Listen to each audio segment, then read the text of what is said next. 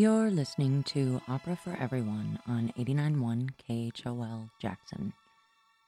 This morning on Opera for Everyone, we're going to be listening to Lohengrin by Richard Wagner. I'm your host, Keely Heron. And I'm Grant Wright. And um, in today's performance, we'll just be taking another look at Wagner.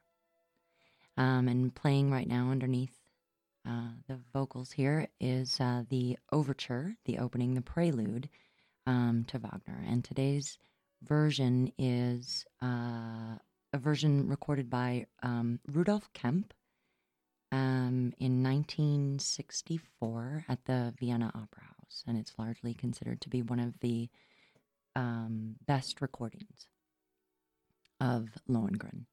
It was recorded with the Vienna Philharmonic Orchestra and the Vienna State Opera.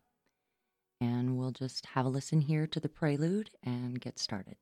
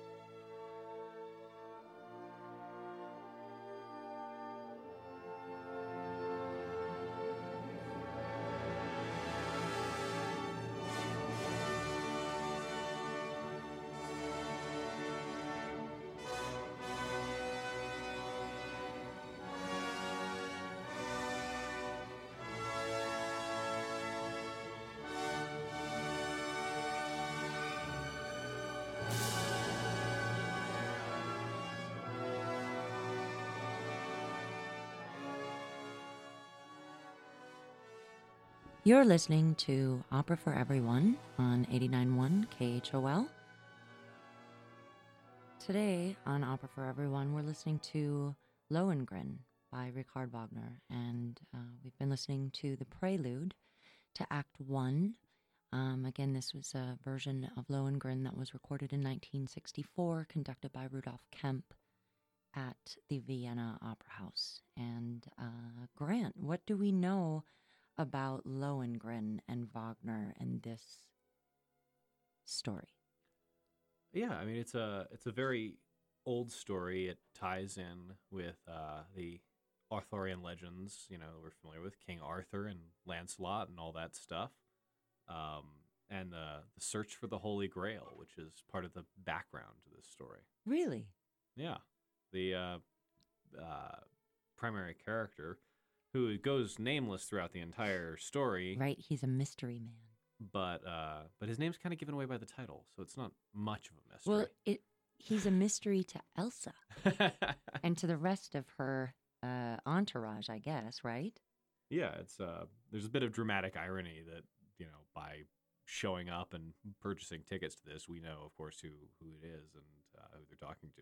But the rest of them are in the dark throughout the entire but opera. They have no idea. He's just the knight. He's the knight. So this opera, Lohengrin, is set in Antwerp, circa the nine, nine hundreds. Is that, is that right? Yeah. And uh, it's on the banks of the Scheldt River, which is outside of, of Antwerp, about, I don't know how many miles southwest, I think, of, of Antwerp. I actually looked it up on the Google Maps. Oh, wow. Yeah. yeah. I know, because after after last week's episode with Venusberg and me thinking that it wasn't a real place, I was compelled to see if this place actually existed. Um, and so do you want to just go ahead and set up kind of what, what is going to happen here?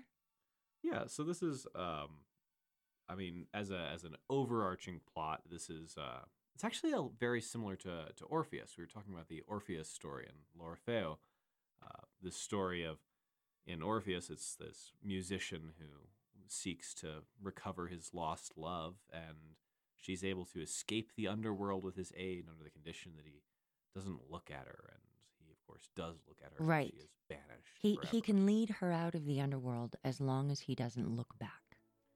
And this is a, a sort of similar story. There's this knight who appears out of the fog and the mist of legend and comes to the rescue of a very real princess, but she's given very strict instruction that she's not to try and inquire as to his identity. Right. And so our heroine's name is Elsa, and she is the supposed heir to the throne of the the duchy there, right? The yep. dukedom. Yeah, it's a duchy. So, um, and why is it called a duchy, Grant? I've never understood this. It's a dukedom, but it's a duchy, and why? I mean, that's kind of an odd word, isn't it? It is an odd word. It's just it's it's part of the, the feudal hierarchy. It comes from the Greek word uh, dux, which is the you know it's a, a, a an official with a certain level of authority. Most of this most of these words come from uh, either Germanic tribal society or they come from uh, the Roman Empire. And dux is one of the ones that comes from the Roman Empire in its Eastern form. Wow. Yeah. Okay. I'm, I learn something new every show. Every show, Grant. Um, okay, so the the the music is, uh, or the vocals, the story is beginning to be told here um, as we're hearing. And can we just set up a little bit about what's what's going on in the... Uh, yeah, so... In the story? So it's... Um, Well, it's a story right out of legend. There's a kingdom, and it's under attack, and a king who must defend it at all costs. And there's a uh, woman who's the the princess Elsa. Her uh, brother is the rightful Gottfried, and he's the he's the rightful duke, but he's uh, he's disappeared he's for all gone. intents and purposes. And there's a big question as to whose fault it is. And her guardian, you know, her evil uncle, as it were, right, is saying, oh, it was her. You should dispossess her so that I can be duke and right. rule over the land. And so his name is Friedrich of Telramund, and his wife, she's, Ortrud. Uh, she's trouble. So we've got another, um, similar to last week when we were listening to Tannhauser, there was a sort of this evil... Was that a Tannhauser? There was an evil woman? Yeah, there's oh, uh, evil, well, I mean, yes, in a few of them, actually. It's kind of a theme. Um, but, uh, but yeah, in, in Tannhauser, there's there's an, an evil woman similarly representing this kind of pagan Yeah, the old and, school, the pagan gods. Yeah, you know, temptation of the sexual and idolatrous and, uh, you know, in this case, uh, violent and dispossessing kind. She she at various uh, points and it invokes pagan powers and prays to the, the god uh, Wotan or Odin, as we right and Freya and Freya, the um, old Norse gods. Yeah, exactly. Okay, so so let's just let's just get the uh, the the basic story here. So King Henry, uh, the Fowler, comes back to Brabant, right? Yep. And uh, discovers that the dukedom is in jeopardy, and um, so they're there. And Friedrich of Telramund, the evil uncle with the evil wife Ortrud, um, they they discover that Go- Gottfried, who is the rightful heir, has disappeared. And Friedrich and or- Ortrud are saying, it's Elsa. Elsa killed him.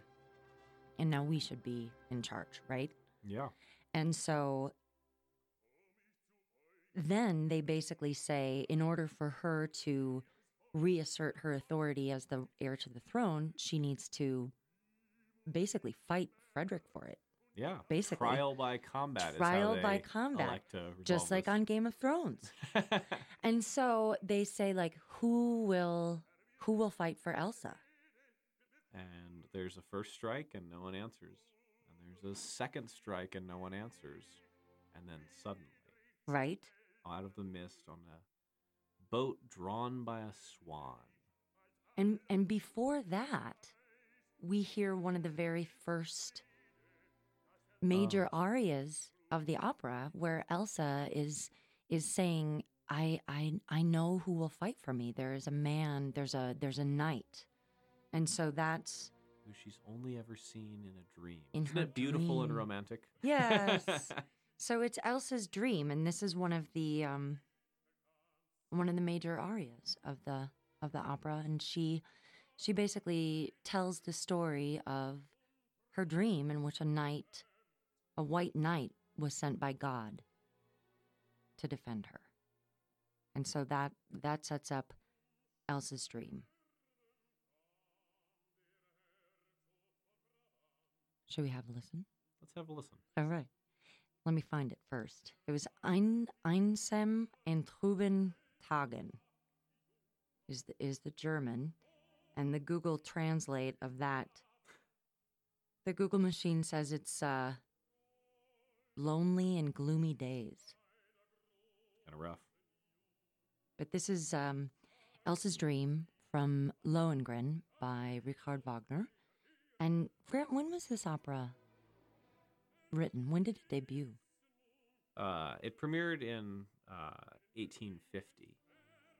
So it's it's part of the same middle body of work that we, we find represented with Tannhauser. There's, there's mm-hmm. early Wagner, there's middle Wagner, late Wagner, and because he's such uh, Wagner, that is, is such a musical revolutionary. There's quite actually a significant difference between the earlier, middle, and later uh, pieces that you find. So the Ring Cycle, familiar mm-hmm. to most people, is well both a, a remarkable piece of music and just a work of art of just unimaginable scale. It's just because mm-hmm. it's like eight hours long, right? Right. It's basically like you've got to like. Take a nap, have lunch, take another nap, go, make sure you bring snacks, take another, take several opera naps. But it, it, it how it's, long is the entire Ring Cycle if you sat and listened to it in one?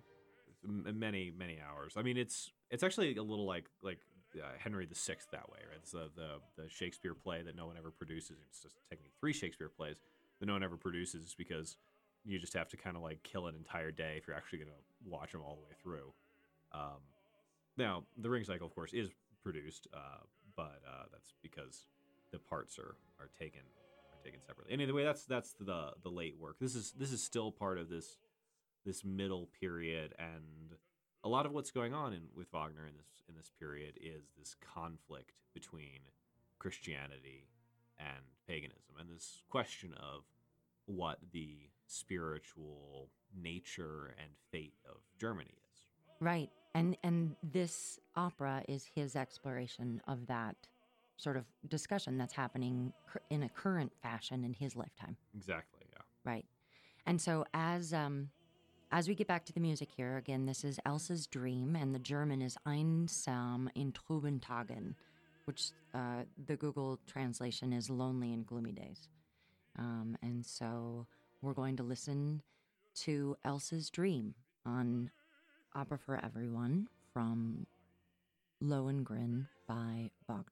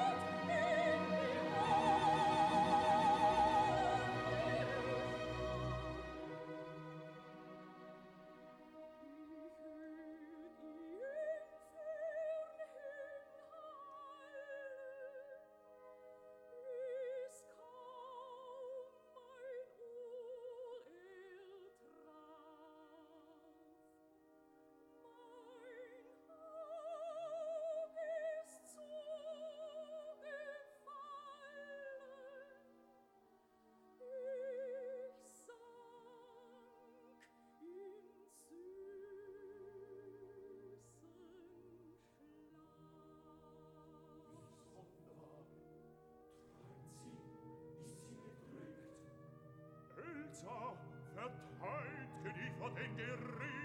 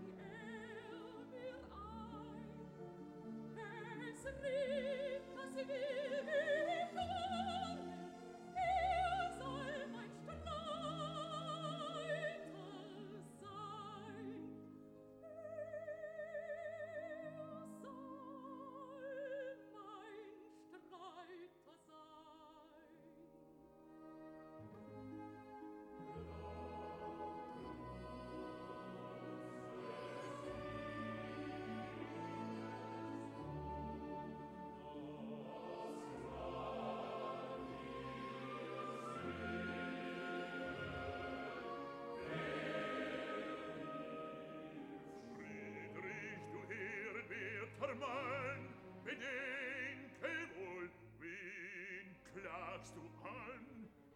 Mich irret nicht, ihr träumerischer Mut, ihr hört, sie sterbt von einem Buhlen. Wes ich sie teil, wes hab ich sicher Mut. Glaubwürdig ward ihr Frevel, ihr bezeugt, doch eure Zweifel durch ein Zeugnis hirn, was stünde war ich üben einem Stein.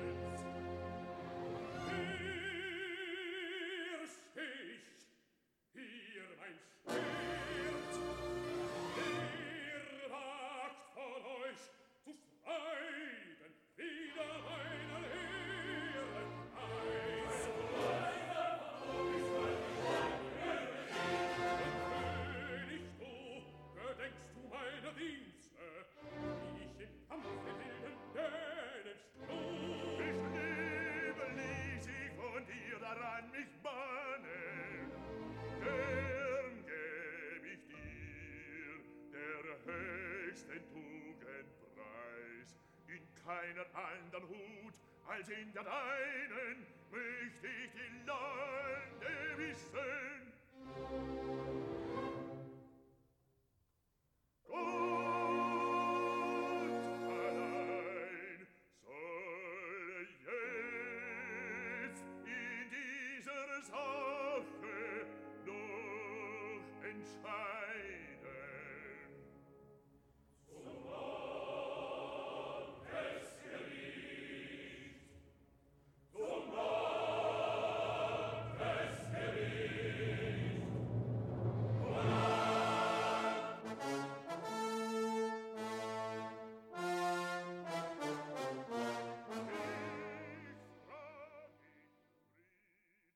You're listening to Opera for Everyone on eighty-nine point one K H O L.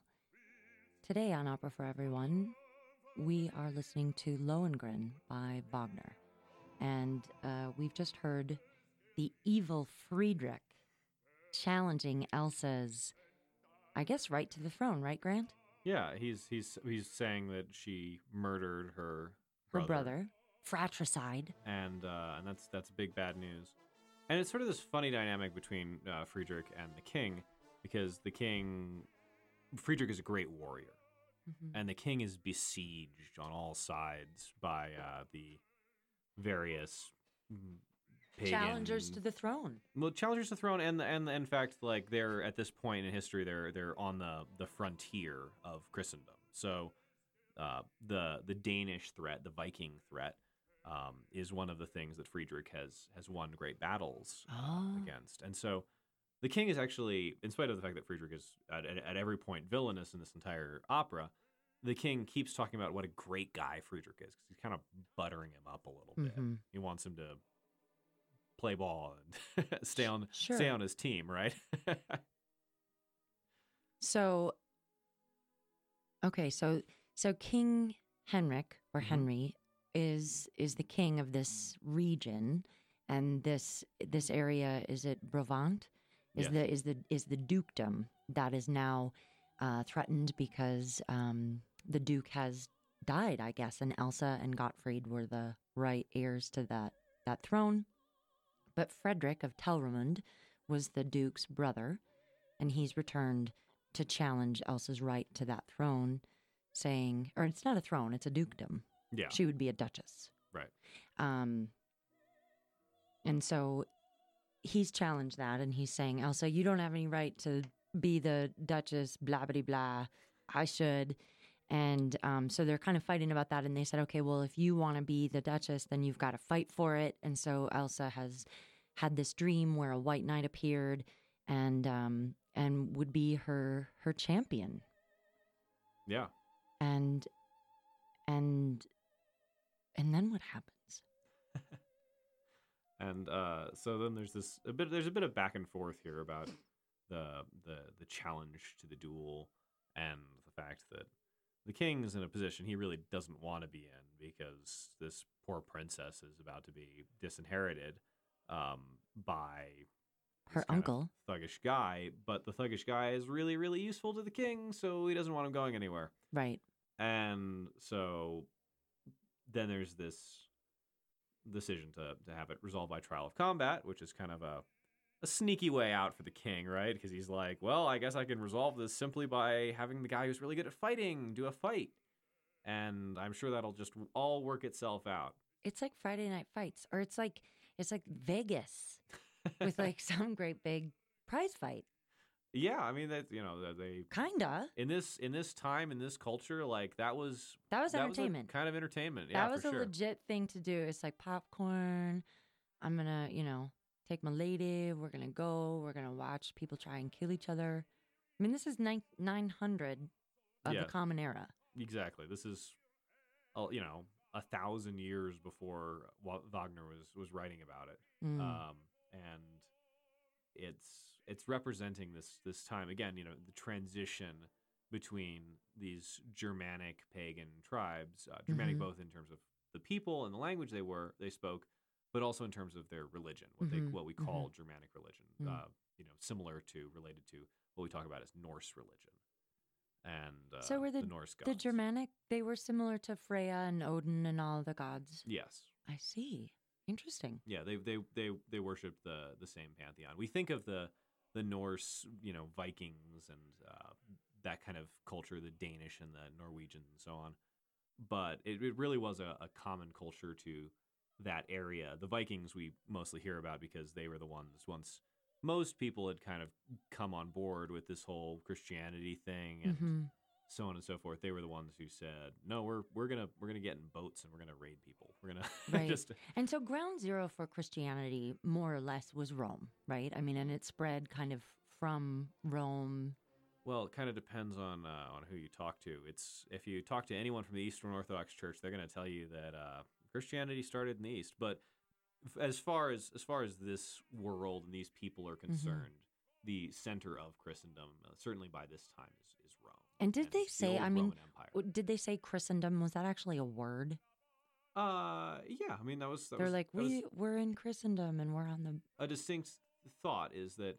The, you know, a large part of the whole idea of knights and chivalry and all that is based in this time and these places when the actual job of a certain class of people was to fight, was to fight, and at least in theory, to defend, you know, the the weak and to defend women and to defend people who couldn't defend themselves against uh, barbarous raiders. That's not necessarily how it went in real life, but it was at least the theory. That was the of that was the, the thinking. Idea. So in this case, we have Friedrich of Telramund and his evil wife Ortrud, who are kind of like trying to finagle their way into the duchy, right? And say yeah. and casting aspersions on Elsa and saying, "Oh, she's a horrible person. She killed her brother." Blah blah blah. Elsa has this dream where she gets saved by a white knight, and she's going to have to have a champion fight for her against her uncle, who wants to. Take over the, the, the duchy. And um, so then we're setting up the, the next uh, big aria here is when the knight appears. Yes. And so they're on the banks of the, the river or a lake? Is it a river? Or a body of water. They're on the banks of a body of water, and Elsa has sunk to her knees and is praying for someone to come and be her champion. And then what happens, Grant? And then out of the river... a boat drawn by a single beautiful swan approaches, and a knight in silver armor dismounts from it. And that's how uh, Act One, Scene Three begins, is with this this character literally out of legend. We don't know this yet, but we do eventually learn he is he is a, a knight of the Grail. Right, and that's what you were referring to, like this King Arthur and the Grail and all this kind of stuff. Yeah. And so we don't know who this mysterious white knight is appearing drawn on a boat drawn by a swan, because that just happens. Yeah. It, it. If I'm if I'm Friedrich right now, I'm just like a little Pet. anxious because yeah, you're you know. peeved. Yeah, you're you're like you're like okay, I got this trial by combat, like, you know, all the guys who are there, and there's lots of soldiers there, right? Right. No one steps to her defense right. because everyone understands that to do so is a death sentence. Right, because Friedrich is just going to cut him up like sausage. Yeah. Mm. But then. But then this, this. Then the White Knight comes. White Knight comes out of a yeah. It's a it's a beautiful thing, and it's this this image uh, pervades parts of German folklore. Um, One of the most beautiful castles in the whole world is actually built around the time that, that Wagner's writing this, and uh, it's basi- it's it's it's I cannot for the life of me pronounce the German name for it, but it's Neuschwan Castle. Neuschwanstein. Uh, yeah, and it's just this unbelievable site. It's basically the one that all the like Disney, the Disney castles stuff, yeah. are based on, right? Right. So that's where that's where we are. In your head, you're picturing yourself on a bank of a body of water at the base of the Disney castle and a boat that is drawn by a swan, like, rocks up on the shore with a knight being like, hey, I'm going to fight for you. um, okay, so let's listen to that. And this is this is the appearance of of, of the knight um, in Wagner's Lohengrin uh, on Opera for Everyone. You're listening to eighty-nine point one K H O L.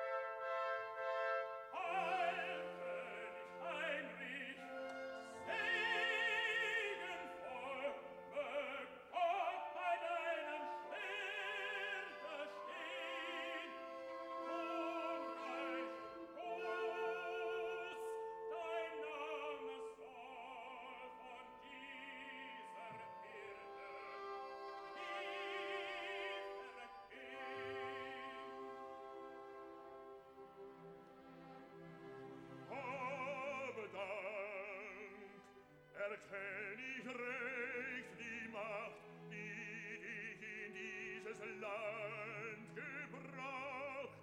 So nahest du uns von Gott gesandt.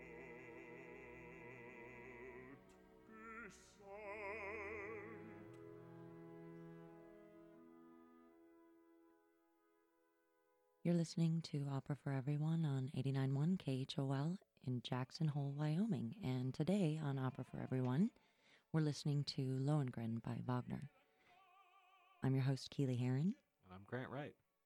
And we're uh, taking a look at uh, opera in its historical context. And so what we've been listening to is uh, the, the white knight, the knight in shining armor who has come to fight for Elsa's honor so that she can lay claim to the Duchy of Brabant, um, who, which is being challenged uh, by her evil uncle, Friedrich of Telramund. It's always and, those evil uncles you got to watch out for. Really? Oh, yeah. Well, yes. No, it's true. There, it, it's a, it's like a convention. uh, and then you have the funkle and the drunkle, mm-hmm. and then the evil uncle. Right. I'd take a funkle or a drunkle any day over the evil uncle. But anyway, so we've been listening to uh, Heil König Heinrich, which is is basically Hail King Henry. And this is the, the White Knight expressing his allegiance to the king. Yeah, which is, you know, putting everyone a little bit more at ease because mysterious champions rising up out of the river, you have to... Drawn by a swan, nonetheless. Wonder a little bit. That had to be a really, really big swan. It would have to be a very powerful swan. Yeah. Very large to carry a full-grown man, especially yeah. if he was wearing armor. It's almost like there's something unusual about this swan, which we'll discover later. There's something really weird about that swan. That swan. I'm I'm not sure I uh, I trust that swan. I don't generally t- trust swans. If they're anything like geese, mm. geese are mean, man. They bite. Yeah, I don't know if swans are nicer than geese. I know they're prettier. They are. I don't... I'm getting distracted. Okay. Okay. So so so the, the mysterious white knight is saying, okay, hey, it's cool. Don't worry. I'm I'm a good guy. I think you're the best, King Henry. And then what happens?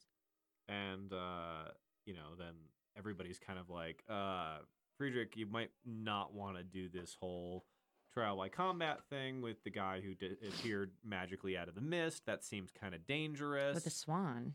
And Friedrich's like, no, I got this.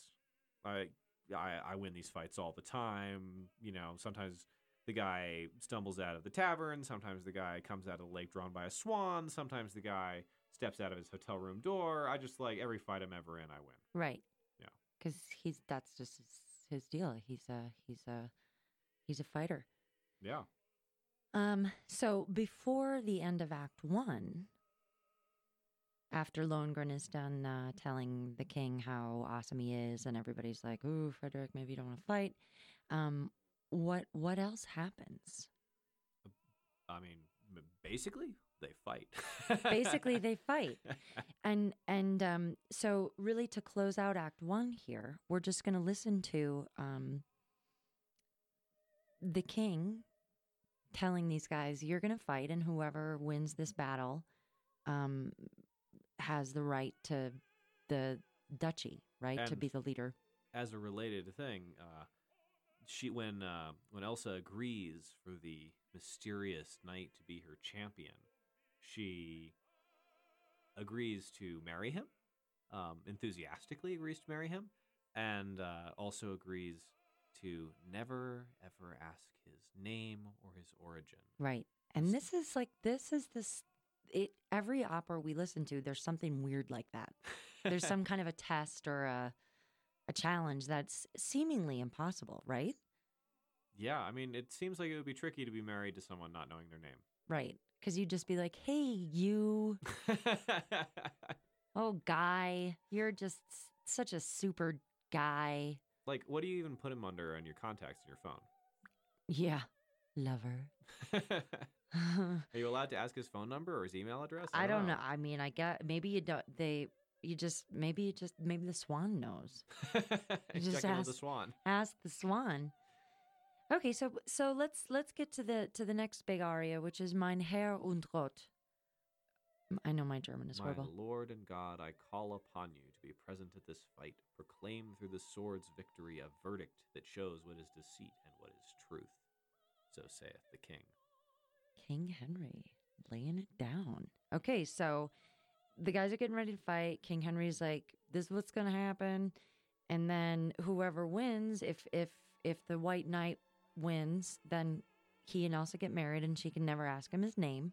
And but then they become like the Duke and Duchess of Brabant. And um, if if Frederick wins, then he and, and the evil pagan goddess worshipping Ortrud yeah. would become Duke and Duchess. Uh, yeah, pretty much. Stakes are high. All right. Let's have a listen to Mein Herr und Gott, nun ruch ich dich. And this is King Hen- Henrik, uh, Elsa, the mysterious knight, and Ortrud, and probably a couple other people singing about how they're going to fight. And everybody wants to win. Here on Opera for Everyone, listening to Wagner's Lohengrin on eighty-nine point one K H O L.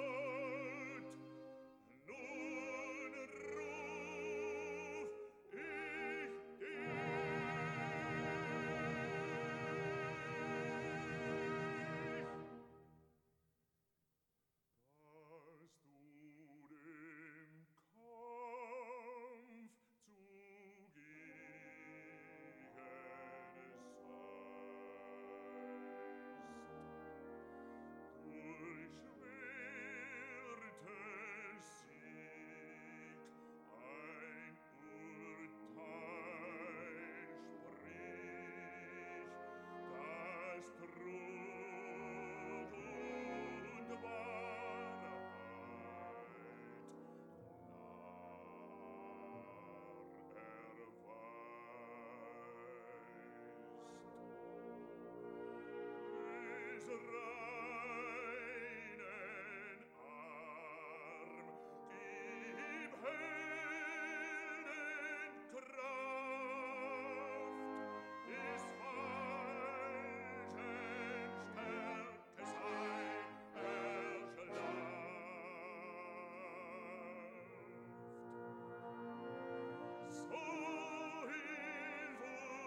Gott, zu dir.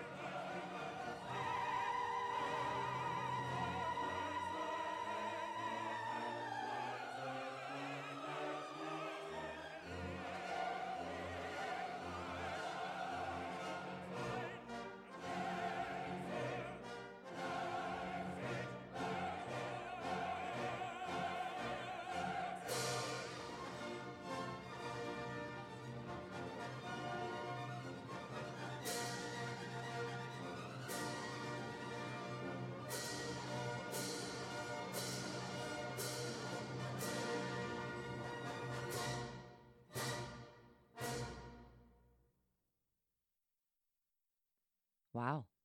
You're listening to Lohengrin by Wagner on Opera for Everyone on eighty-nine point one K H O L. And that was the end of Act One.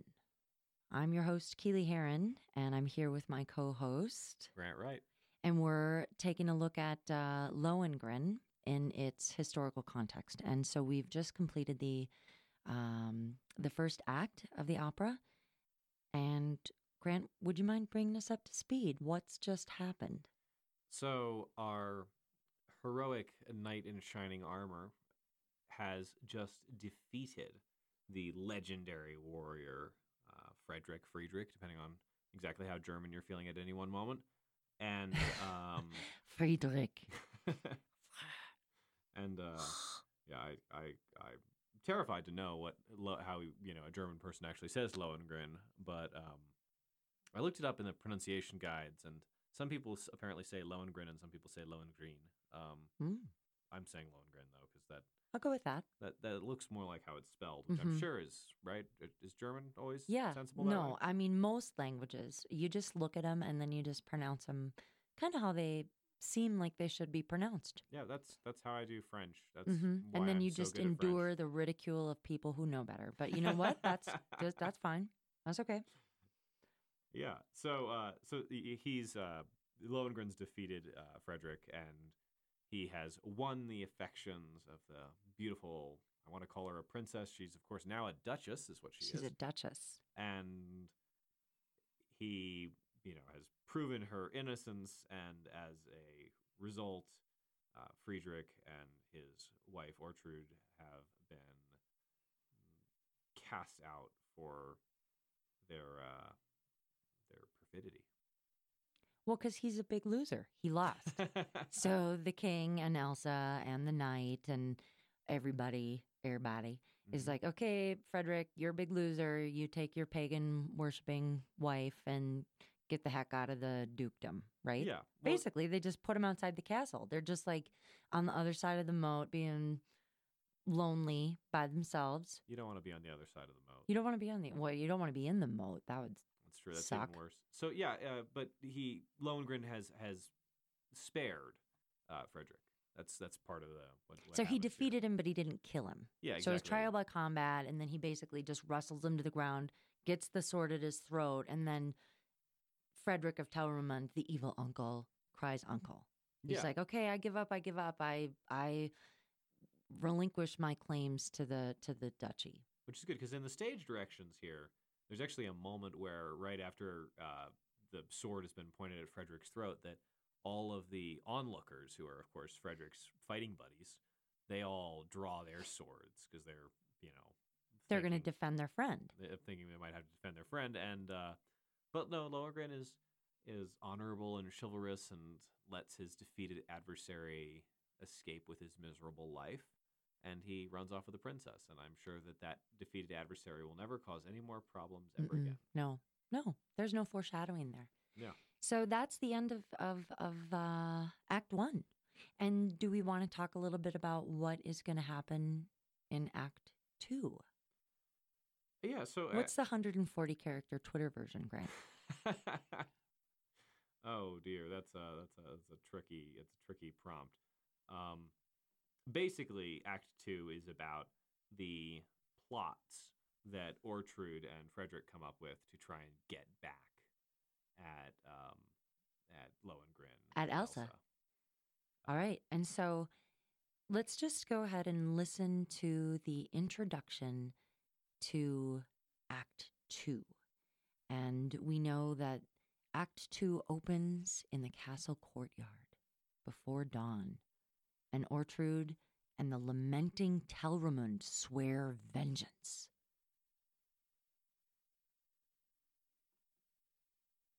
Should we just listen to that? Go for it. All right. So this is the the very beginning of Act Two in Wagner's Lohengrin. And you're listening to Opera for Everyone on eighty-nine point one K H O L.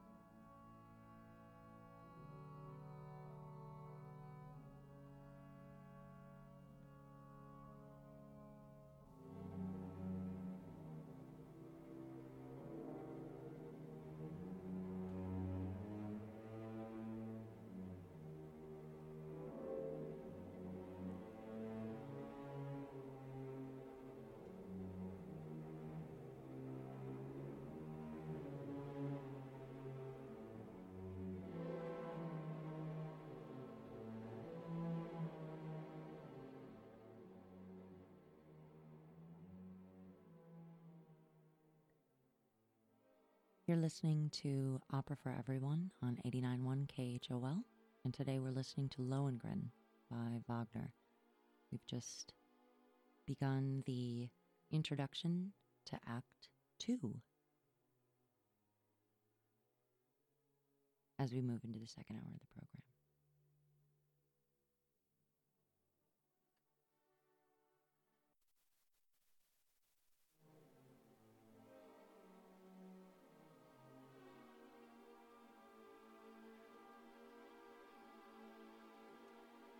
You're listening to Opera for Everyone on K H O L eighty-nine point one Jackson.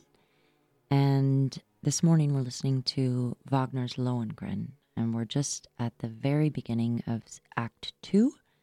And we're listening to the introduction. And this is a nineteen sixty-eight recording from the uh, Vienna Philharmonic conducted by Richard Kempe.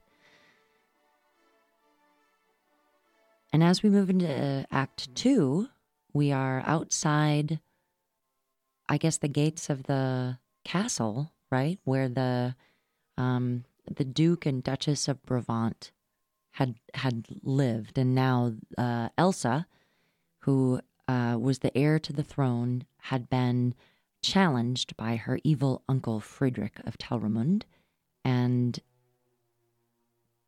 basically had a dream that a white knight came to rescue her, and it actually came to pass that this white knight appeared on the banks of the water, carried uh, on on a boat by drawn by a swan, mm. and um, and now uh, he fought for her. He defeated evil Friedrich, and um, and now Friedrich and his wife have been banished, and that's how we begin Act Two. And what's What's happening here, Grant? We're we're going to listen to the song "Erhebe dich, Genossen meiner Schmach," which means uh, "Arise, companion in my disgrace." It's uh, it's Friedrich and and Ortrud, mm-hmm. uh, who are pretty pretty down and out about the whole. They're bummed, yeah, because they're not going to be Duke and Duchess. Yeah, and they've been kind of cast out of the uh, favor of the king, and they are trying to figure out what they're going to do and what they're going to do. They're going to get back. Mm-hmm. They're going to get revenge. Uh, who brought them here. And uh, they start out kind of just snipping at each other. And then they decide that what they're going to do is try and convince uh, poor Princess, or I suppose Duchess Elsa, that she must betray her vow to the Swan Knight and instead ask him where he is from. And, uh, you know, what his name is, what his identity is. And, um... yeah, they're like, Elsa, what are you doing? You're going to marry this guy? You don't even know his name. You don't know where he's from. You don't know anything about him. The only thing you know is that he is a good fighter, and he defeated Friedrich, and he showed up on a boat drawn by a swan. Like, really? And you're going to marry him. And yeah. you're the du- you're the Duchess, and then he's going to be the Duke. It, does this seem like a reasonable plan to you? Yeah. And it's and it's, it's you know that's a fair point, and uh, you know this this whole act is is building up to the wedding with um with uh, Elsa and the and Knight of the Swan, the Swan Knight, and who remains nameless. He's yeah. just like the, the Swan guy. And uh, I I think I think when we eventually get to that wedding, you'll probably recognize the uh, right the, the famous bridal the chorus. Famous, yes, that we all know. Every every wedding since then has mm-hmm. in, in imitated that one, so it must have been quite a wedding.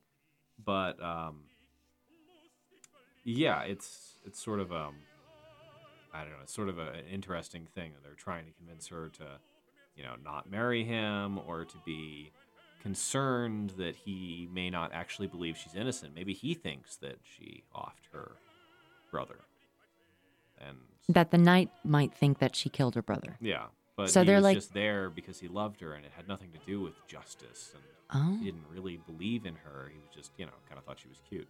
Or maybe he just wanted to be the Duke. Or maybe he just wanted to be the Duke. Although in Act Two, he actually is asked the question, you know, would you like to be called Duke? And he, he says, no, I want to be called Protector.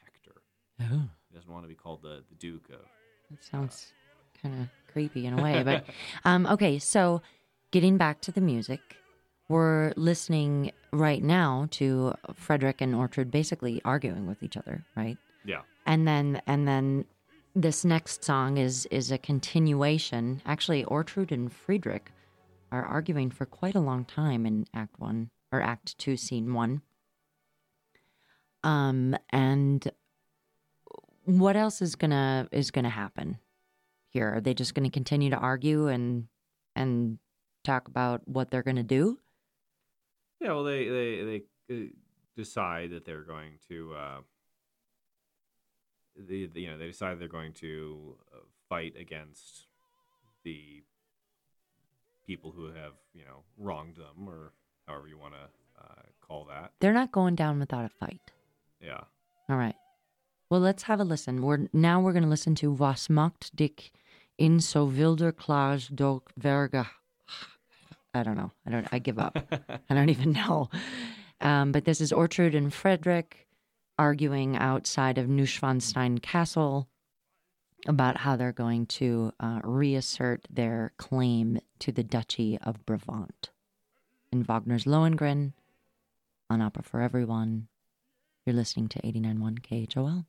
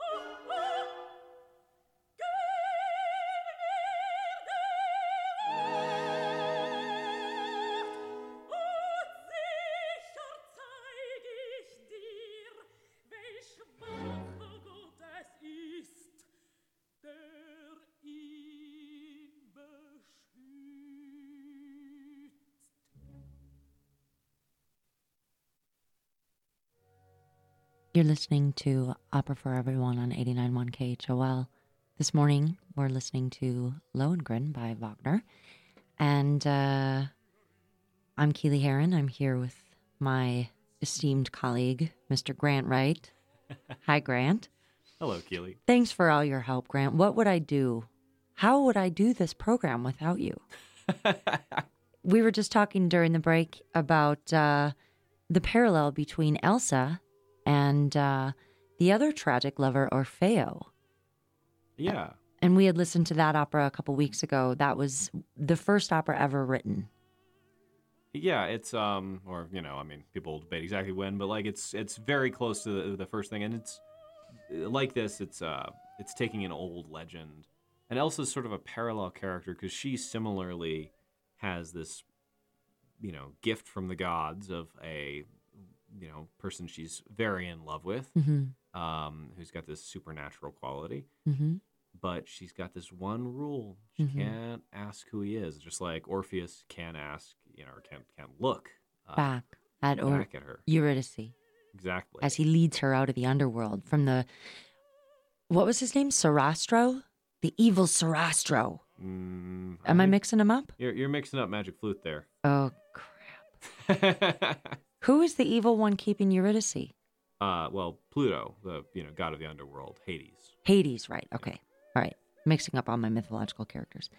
Thanks. Thanks for straightening that out, Grant. Okay, so what are what are the parallels there between Elsa and Orfeo, and what what are, what else is going to happen here in Act Two? So, uh, yeah, I think the the parallels is, is in this song she's singing about how like she used to be so sad and depressed, and life mm-hmm. was really hard for her, mm-hmm.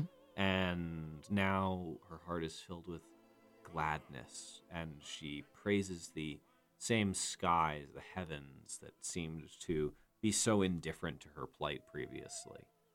And um, this, you know, says something about who she is as a person, right? That she was very sad until this fellow came along, but also that he has brought light to her life. And Orpheus has a very similar song at the beginning of, I want to say, Act Two mm. of uh, L'Orfeo, where he sings, you know, to the, I don't actually remember what characters precisely, but he sings generally that he used to be always sad and kind of mopey, that artistic sort of moody type, and now he's filled with he's joy. He's transformed. So here at the, uh, we're still near the beginning of Act Two, and what we're hearing here underneath uh, us blabbering on about opera stuff is uh, the characters Friedrich and Ortrud, who are have been banished from the, the castle um, after being defeated by the the Knight of the Swan. Um, and they're they're just hanging around down there below the window being like, hey, I brought you some soup. Um, and Elsa's Elsa's hanging out in her bedroom, and she's super excited about getting married to this Knight of the Swan, this mysterious man who's transformed her life, and now they're going to get married and live happily ever after and be Duke and Duchess and blah, blah, blah, blah, blah. And, uh, and we're coming up on one of the next um, great arias of, of this opera, which is "Uch luften die mein Klagen." And what did you say that meant, Grant? Uh, ye heavens so oft filled, I love these translations, ye heavens so oft filled with my sad laments, now I must gratefully tell you of the happiness that is mine. Right. And then my version, which I just put into the Google Translate thing, is you air those my complaining. And that's the problem with Google Translate. Yeah. You don't ever have the word ye show up in translation. I know.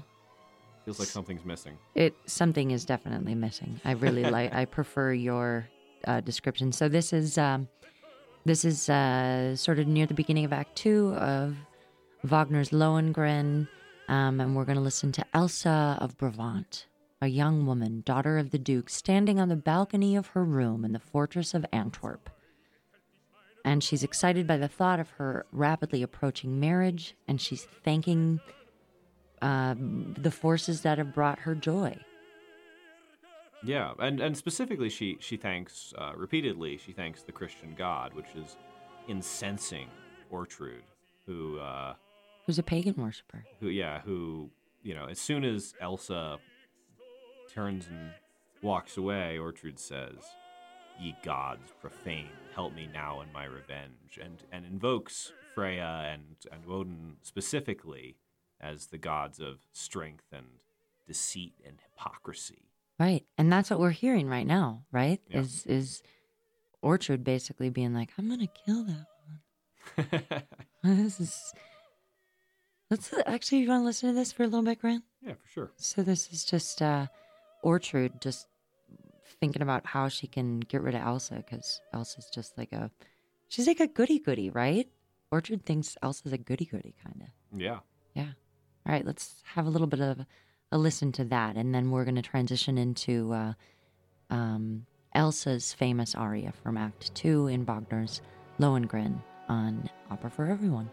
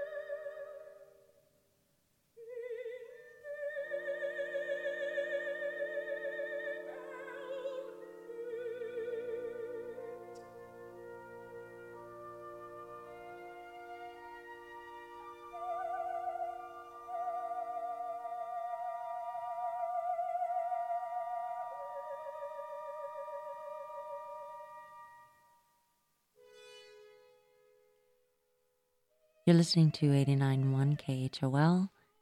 This is Opera for Everyone, and this morning on Opera for Everyone, we're listening to Wagner's Lohengrin, and we're in the, I guess, sort of the middle of Act Two, yeah? Yeah. Um, and we've just heard Elsa sort of thanking the, the Christian gods for all of the good fortune that she's had, which incenses the evil pagan-worshipping Ortrud and Elsa's evil uncle, Friedrich of Telramund, who has been banished and defeated and is plotting his revenge. And what's what's going to happen next, Grant? Uh, so uh, they start to execute these these various plans, but uh, before that, there's this this song that uh, Friedrich sings where he says, you know, basically that he's He he thinks this is all a bad idea, really. Yeah. He thinks that Ortrud's to blame for the situation he's in now. He thinks that Ortrud's plans aren't necessarily the best plans. But at the same time, he thinks that Ortrud's plans are the only way he has of getting back at the Swan Knight. Yes. And he wants to ruin that guy. So, quick question, Grant, O ye of many knowledgeable nuggets. Is Friedrich also a pagan worshiper, or is he on the fence? Is he a yeah, Christian? He's, I mean, he's nominally a Christian. I mean, mm-hmm. all, you know, these people are all nominally Christians, right? Uh, it's, you know, they're they're keeping it under the radar, under the wrap, uh, under wraps if they're if they're not.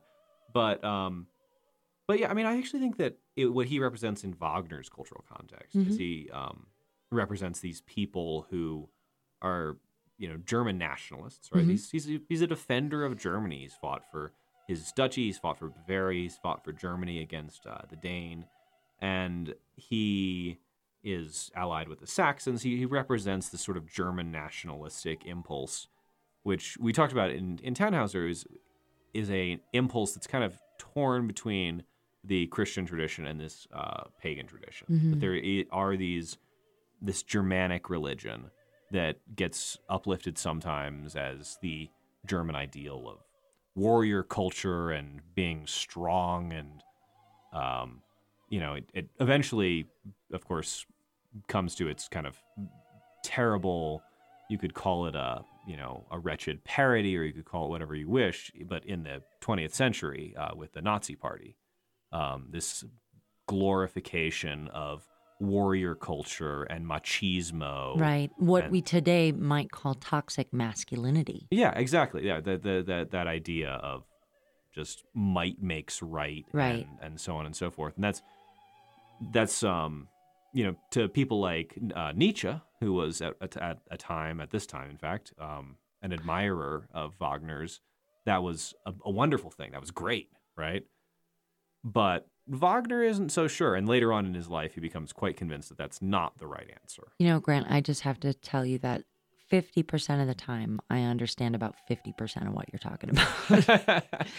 And I really do need to read up on Nietzsche, because I know nothing about, about Nietzsche other than that he was sort of eccentric and had really extreme views. He's an interesting person. I mean, uh, he he had this...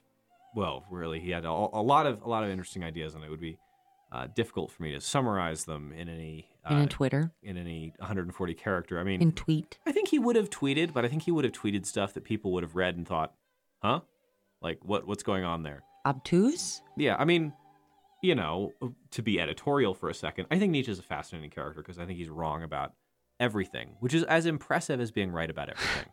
You're throwing down the gauntlet. You have Grant. to you have to be really working at it to be as wrong about everything as Nietzsche. And, and then, like, I actually think there's a lot of insight in being as wrong as Nietzsche is about everything. Um, now, I am aware that there are uh, many people, including a lot of people who I intellectually respect, who would disagree firmly with me on that, and I would welcome their debate. But basically, Nietzsche... And if you are one of those people and you're listening, you can call three oh seven... At any rate. Okay, so Grant. It's it's a pre-recorded show. Calling in won't do any good. This is but true. But if you'd like to write me angry emails about it, you can. so so let's get back. So Nietzsche is a contemporary of Wagner. And, and he's he's somewhat younger, and he, he saw Wagner as a m- kind of mentor figure uh-huh. um, until Wagner's later uh, phases. Until he started turning into a grumpy old man. Because Wagner lived to be seventy, which at that time was kind of old. Uh, yeah, and, and um, you know, Nietzsche didn't exactly have a short life, but uh, he did have the issue of, uh, well, uh, he slipped from lucidity, which is, I suppose, a nice way of saying he went insane um, later in his life. Wagner did. No, uh, uh, Nietzsche did. Oh, Nietzsche did. Wagner was always insane. True. All right, so what was the what was the track that we were going to listen to here, Grant? We were going to we hear to Friedrich yeah. talking about uh, getting revenge, basically. Yeah, which is so, which is a, so... a deep part of this German warrior culture thing, right? That if someone wrongs you, you have to pay them back. Uh, and in fact, they sometimes allowed people to literally pay them back. Like you paid gold because you killed someone in someone else's family. Wehrgeld. Man gold. Man gold. Yeah. That sounds like some kind of a... I'm not even going to go there. um, it's curious where you were going. I don't know. I was thinking like sandwich spread or... I, I don't know. Okay. At any rate, uh, about halfway through uh, Act Two of Wagner's Lohengrin on Opera for Everyone, and um, we're going to listen to Friedrich, the... evil uncle of Princess Elsa, or now Duchess Elsa, and he is going to sing um, his tale of revenge, and the, the German is "So seit das Unheil in dies Haus." And what does that mean, Grant? Thus does misfortune enter this house. Dun, dun, dun. All right, let's go to that. Let's have a listen.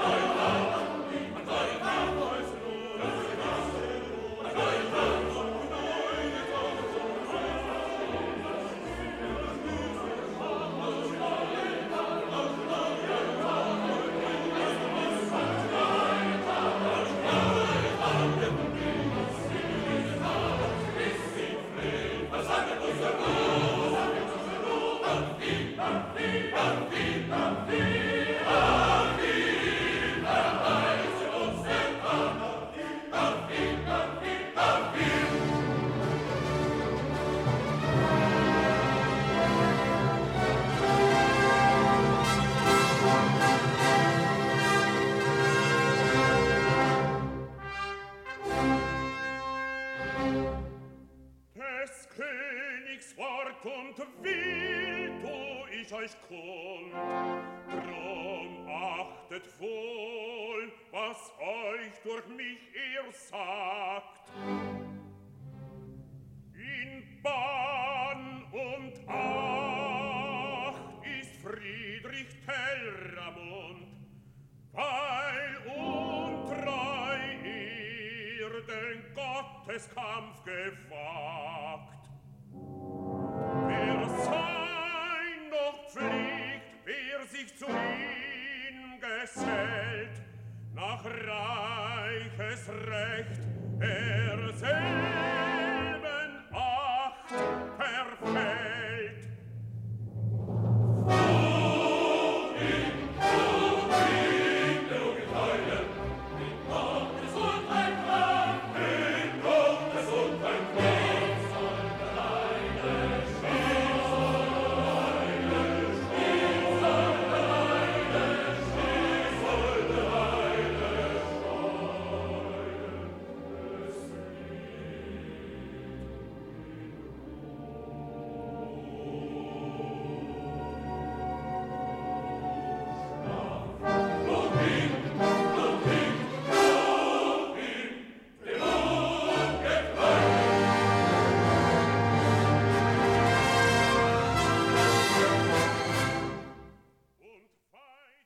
You're listening to Opera for Everyone on eighty-nine point one K H O L.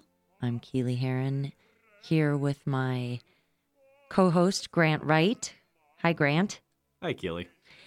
Uh, so we're listening to Lohengrin by Wagner, and uh, we're going to get to the end of Act two so that we can uh, sadly let Grant go, because he's got to run, and then I'm going to flail around and try and figure out what the heck is going on throughout the rest of the opera. But as we're listening to um, sort of the the noblemen, the soldiers, the heralds, the people, townspeople, they're all getting ready for Elsa's wedding to the Knight of the Swan. And they're all kind of talking about how he came in out of nowhere, this legendary guy, we don't know what he, who he is or anything, and and he defeated Friedrich of Telramund, and now they're going to get married, um, and he and and Elsa will become the Duke and Duchess of Brabant.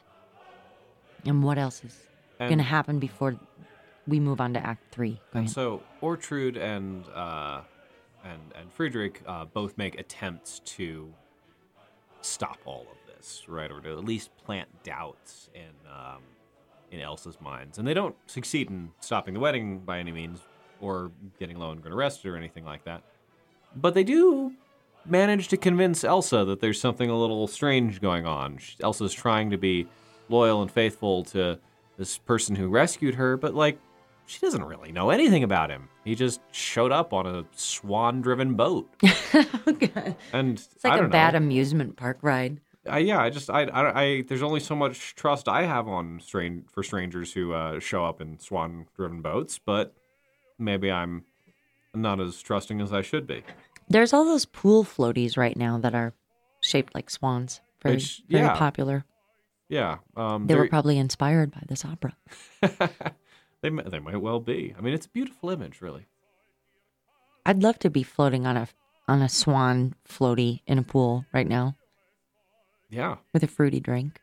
That sounds delightful. But that's not what we're talking about right now. I digress. So, okay, so Grant, before you before you scoot out of here, help help help me get to the beginning of Act Three, which is the the big like dun, dun, you know, like the big um famous. Yeah, we've all we've all heard we've it. We've all heard it. Yeah. Um it's one it's maybe the most famous bit of music in any bit of opera, right? I, be, I bet it's more recognizable than, say, Ride of the Valkyries or... I wouldn't argue with that. Yeah, I think I think probably the Wedding March is what uh, the most the most recognizable bit of opera music out there. Mm-hmm. Um, and that's saying something. So, uh, so yeah, uh, that's that's that's coming up here. But um, but yeah, uh, so uh, Friedrich uh, accuses the Knight of the Swan, Lohengrin, of sorcery, that he didn't win fairly in that mm-hmm. fight, and instead he, you know, it doesn't really count because it wasn't it wasn't a fair fight. Um, hilariously, of course, the king and his sycophantic courier, courtiers, they all were on Friedrich's side earlier, in spite of all evidence that Friedrich was a bad guy, mm-hmm. because Friedrich was strong. He was strong. And he could fight. Um, and now they've got this new guy who's stronger and can fight better. And so they they, they have no desire to believe the accuser, because they're like, hey. They're we, like, we got a shiny object over here that has attracted our attention, and you're just, you lost, buddy. Yeah. Um, now, not everyone's on board with this. There are four knights who sign on uh, with Friedrich, but mostly because they have gotten kind of shafted by the policies that the new protector of Brabant is uh, has has put into place. And um, so the Knight of the Swan is like, yeah, I'm gonna need you to come in on Saturday. Right, is the kingdom's under attack, and he's like, "You guys gotta gotta pitch in," and they're like, but... "Did you read the T P S report?" And they're like, "Yeah, we we had a we got a, we had a golf game scheduled. We don't want to come in." Right, they're not they're not pleased, so they're gonna hang with Friedrich, and um, but and ultimately with Friedrich, they're going to attempt to uh, kill the Knight of the Swan, which you know is gonna go about as well as you think it would. They're not gonna win. Okay, so wh- anything else that we need to talk about in, in Act Act Two? Do we want to just let's go ahead before you uh, before you skedaddle, Grant, and talk about uh, what an- what happens at the end of Act Two, Scene Five. We'll go out on that. So yeah, uh, uh, basically what happens is that the. Uh, that uh, Ortrud and Friedrich uh, try to intimidate Elsa and to frighten her out of the whole thing. But uh, Lohengrin sees them try to do this and says, "Be gone," and is able to force them to depart. He consoles Elsa, but uh, Elsa's... she's a little shaken up by this whole episode. It's a little... It's a little weird what's going on here. And mm-hmm. she she doesn't... She's like, I'm going to marry this guy. I'm not really sure. He's yeah. got a swan. His best friend's a swan. Literally don't know his name. Best friend's a swan. Yeah, it's, it's um, you know, she's doing what she can, but she's uh, she's got a little bit of an eyebrow raise here. Mm-hmm. So at the end of Act five, the, the last song in the end of, excuse me, Act two, Scene five, is In Deiner Hand, In Deiner Treu. And...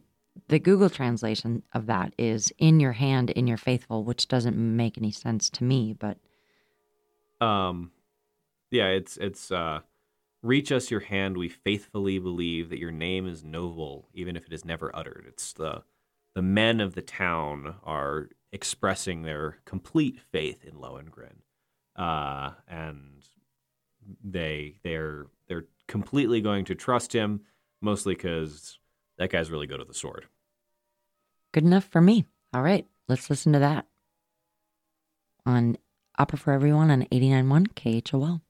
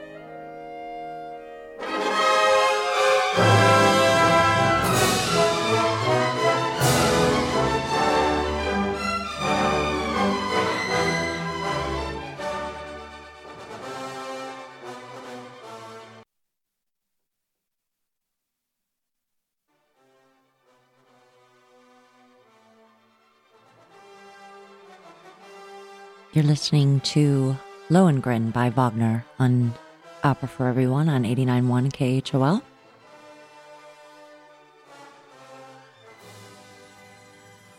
We're coming up on the most famous song of this opera, and arguably one of the most famous songs in opera.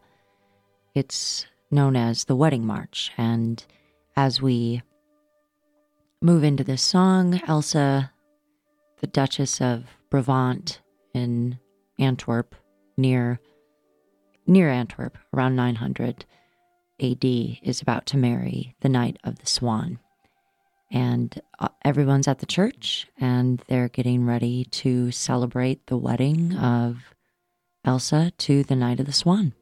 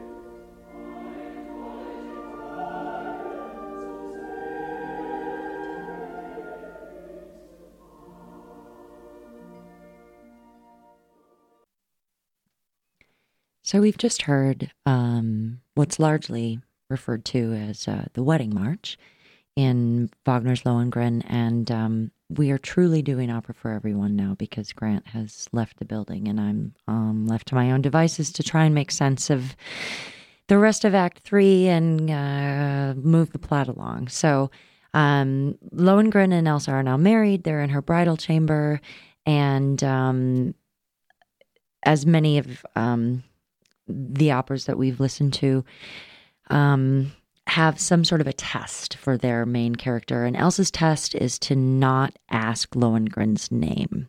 Um, that's the only condition of their of their marriage. And now that they're alone in the bridal chamber, she can't help herself. And she asks him his name. And at that very moment, um, Friedrich, her uncle, and his henchmen break into the to the essentially the honeymoon suite. Um, and uh, so Elsa helps um, her knight defeat Friedrich, and he he's actually killed. Um, and and so it's this huge culmination